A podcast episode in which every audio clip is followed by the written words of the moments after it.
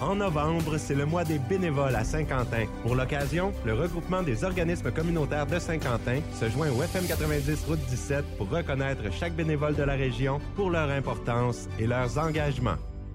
Bénévolat, petit mot de neuf lettres et de quatre syllabes, si facile à prononcer. Bénévolat. Ajoutons-y maintenant quelques synonymes. Altruisme, dévouement, générosité, et voilà que ce petit mot semble se gonfler, s'épanouir et s'envoler. Maintenant, imaginons une personne devant ce mot et il devient immédiatement bon et beau. Dans la région de Saint-Quentin, nous avons ce privilège de pouvoir compter sur de nombreuses personnes dévouées à leur communauté.